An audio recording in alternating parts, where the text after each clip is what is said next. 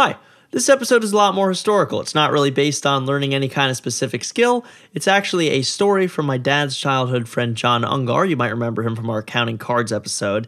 His family was a part of this whole thing. I think it's a really interesting story, and I hope you do too. On September 6th, 1970, El Al Flight 219 from Tel Aviv to New York took off from its second leg stop in Amsterdam. TWA Flight 741, also Tel Aviv to New York, departed its second leg stopover in Frankfurt. And Swissair Flight 100 left Zurich, Switzerland, headed for New York City. In the following hours, all three would be hijacked. I'm Ari Kagan. You're listening to Things You Don't Need to Know, and this episode is about the Dawson's Field hijackings. Dawson's Field was an airstrip in the Jordanian desert built by the British Royal Air Force at the end of World War II. The exact location of the field is 32.1037 degrees north and 36.1560 degrees east. I'm looking at it on Google Earth right now. It's currently a Jadara Defense Systems electronics store, which apparently is a company that sells rocket launchers you can mount to the top of your car. I've explored various publications and internet threads and nobody's exactly sure what Dawson's Field was used for. Given the time frame, almost certainly some aspect of the war, and possibly the RAF's assisted training in the Arab Legion Air Force following Jordanian independence. But all I can confirm is that it was named after Sir Walter Dawson, a senior commander in the RAF. On September 6, 1970, two planes would land there. Now I know what you're thinking. Ari, earlier you mentioned three planes. Yes. El Al Flight 219 was hijacked as it was entering British airspace by Patrick Argüello and Layla Khaled. They attempted to storm the cockpit, but Captain Yuri Barlev had other ideas. Quote, I decided that we were not going to be hijacked. Unquote. He proceeded to send the aircraft into a steep nosedive, knocking the hijackers off balance. Argüello then threw a grenade down the aisle, but it didn't explode, and then, this is ridiculous, one of the first class passengers hit him over the head with a bottle of whiskey. Argüello then shot a storage Shlomo Vider and was unloaded upon by the Sky Marshal. Layla Khaled was restrained by passengers and the aircraft made an emergency landing in London. Shortly after, Argüello died from his wounds and Khaled was arrested. There was actually supposed to be four hijackers on that flight, but two of them were denied boarding, so they bought tickets on Pan Am Flight 93 and hijacked that one instead. TWA Flight 741 was hijacked while flying over Belgium by a male armed with a 38 revolver and a hand grenade. After entering the cockpit, he held the captain at gunpoint until they landed safely in the Jordanian desert. Meanwhile, above French airspace, Jon Ungar, you may remember him from our Counting Cards episode, was traveling home with his family on Swissair Flight 100.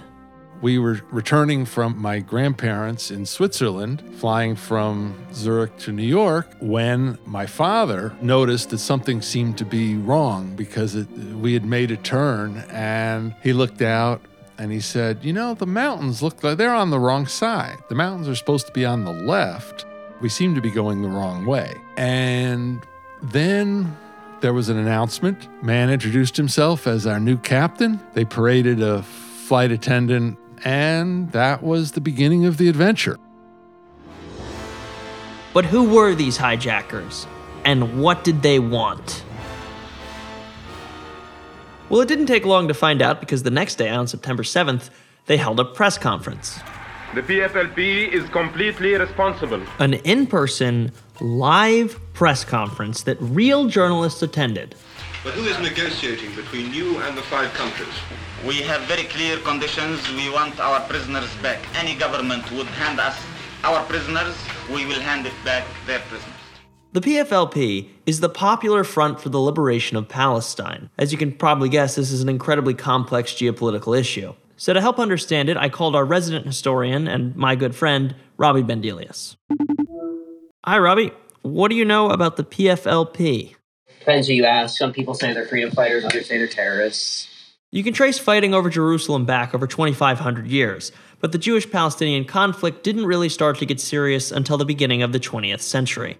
Ottoman Empire breaks up um, because of World War One.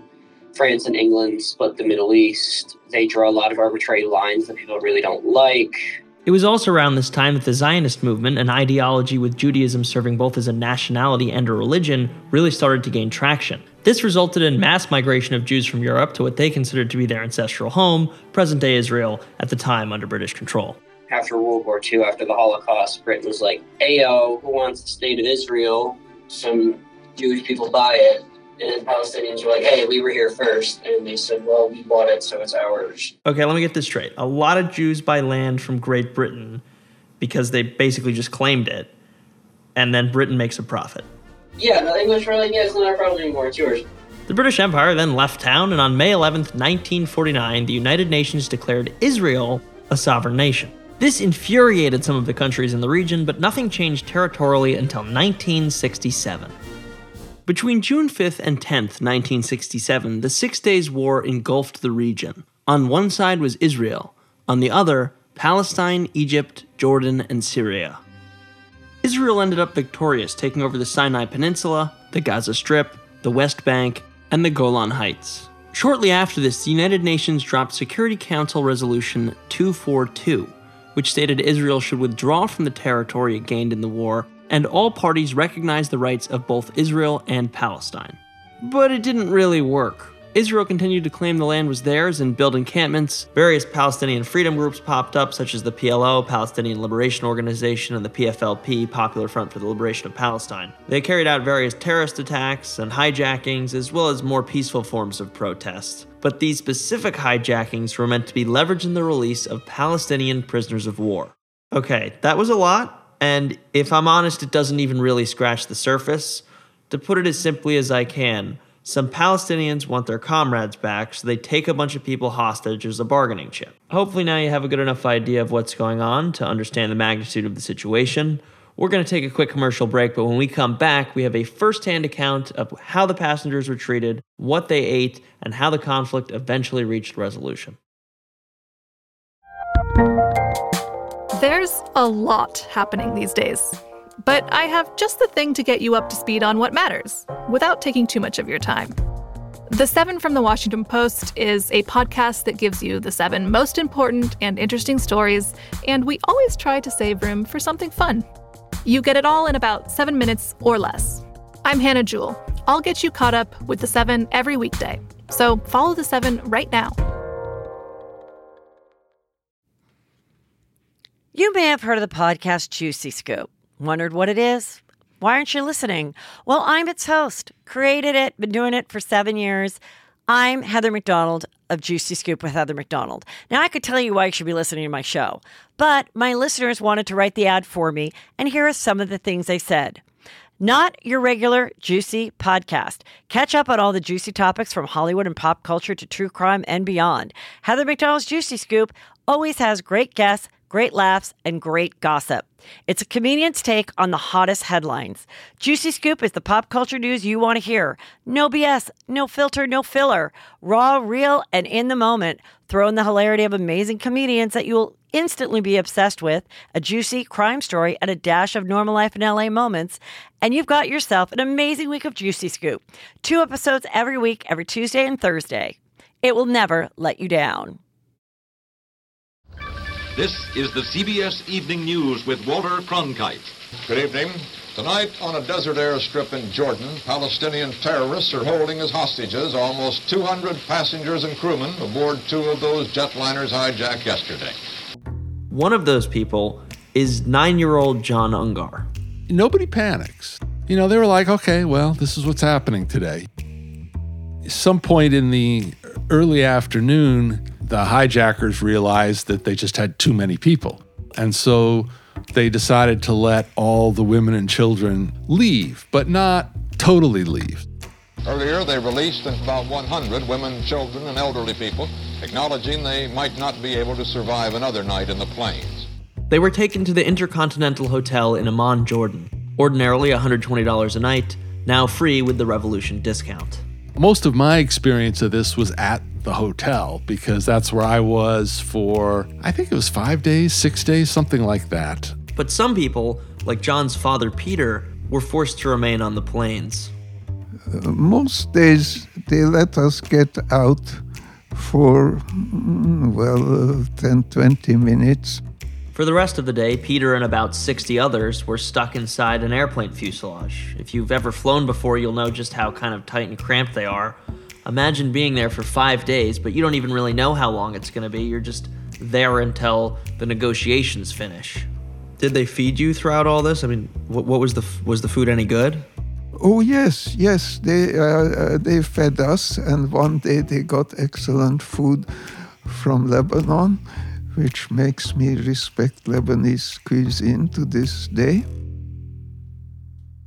Meanwhile, at the Intercontinental Hotel in Amman, it was kind of an odd scene at this hotel because there were some uh, Western reporters, and they were kind of swashbuckling types, you know, the guys that would go to those kind of places.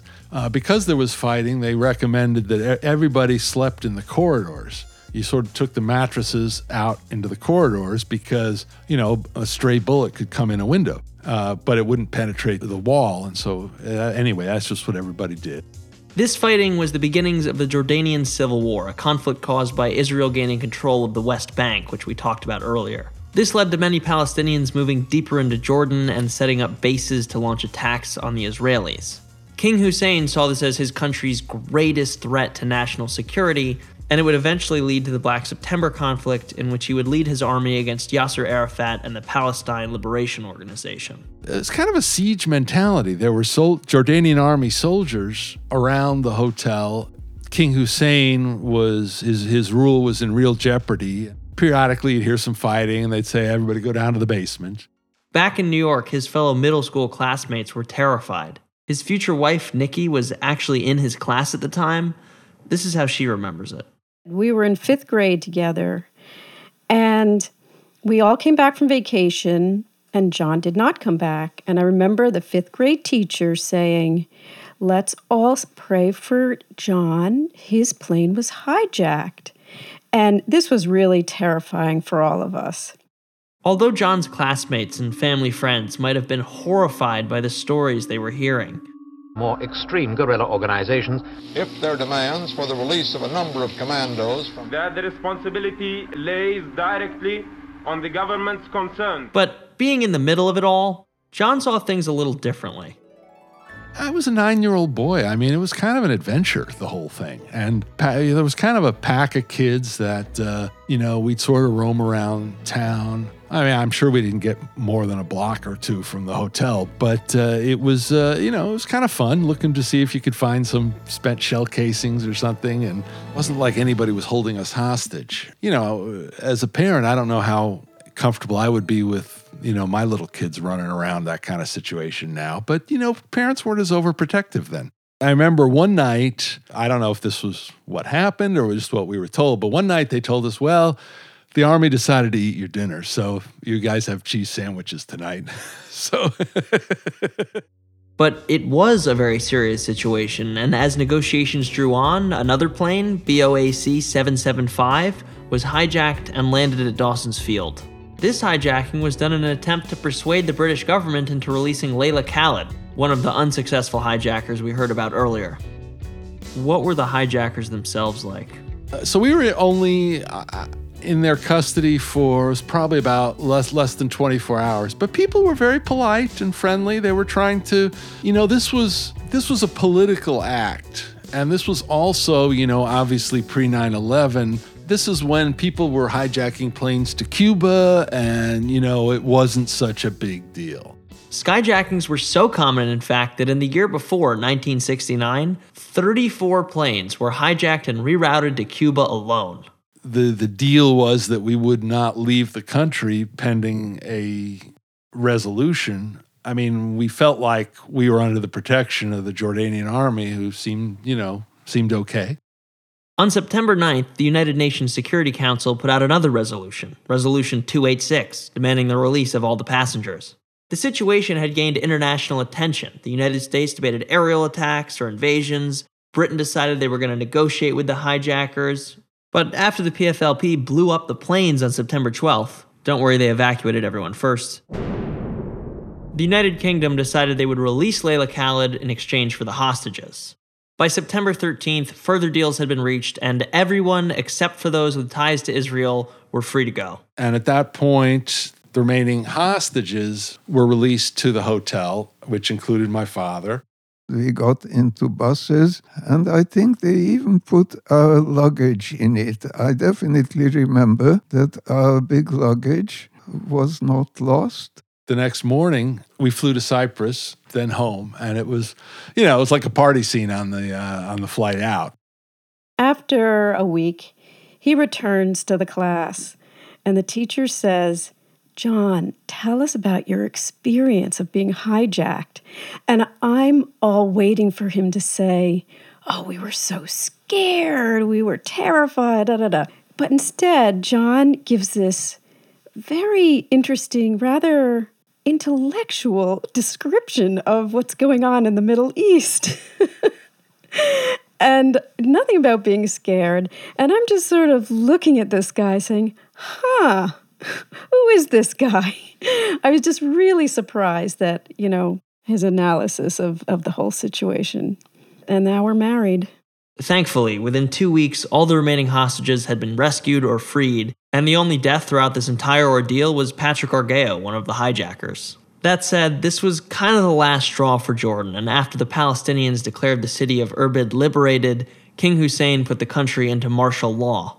The following civil war would result in somewhere between 4,000 to 10,000 casualties, mostly Palestinian civilians. King Hussein emerged victorious, and that's kind of the Jordan that, you know, he's no longer alive, but that's kind of the Jordan that exists today. Well, that's pretty much it for the Dawson's Field hijackings, and as always, thanks for listening. Things You Don't Need to Know is a Hyperobject Industries production. The show is hosted and written by me, Ari Kagan, and produced by Harry Nelson, Claire Slaughter, Jordan Allen, and also me. Additional help from Daniel True Amatis. Our executive producer is Adam McKay. If you like things you don't need to know, head over to Apple Podcasts, Spotify, Stitcher, or wherever you get your podcasts and hit subscribe. Also, if you leave a review, I would really appreciate it. Um, it helps the show out, puts us up in the rankings. If you don't leave a review, well, then I'll just hijack your phone and leave a review for you. So, you know, just it, it would help me out, honestly, twice. So, if you're nice, you'll do it. Whatever. I always feel like Roman doing these things. It's a good show. You should watch that while you wait for another episode. Anyway, see you next week.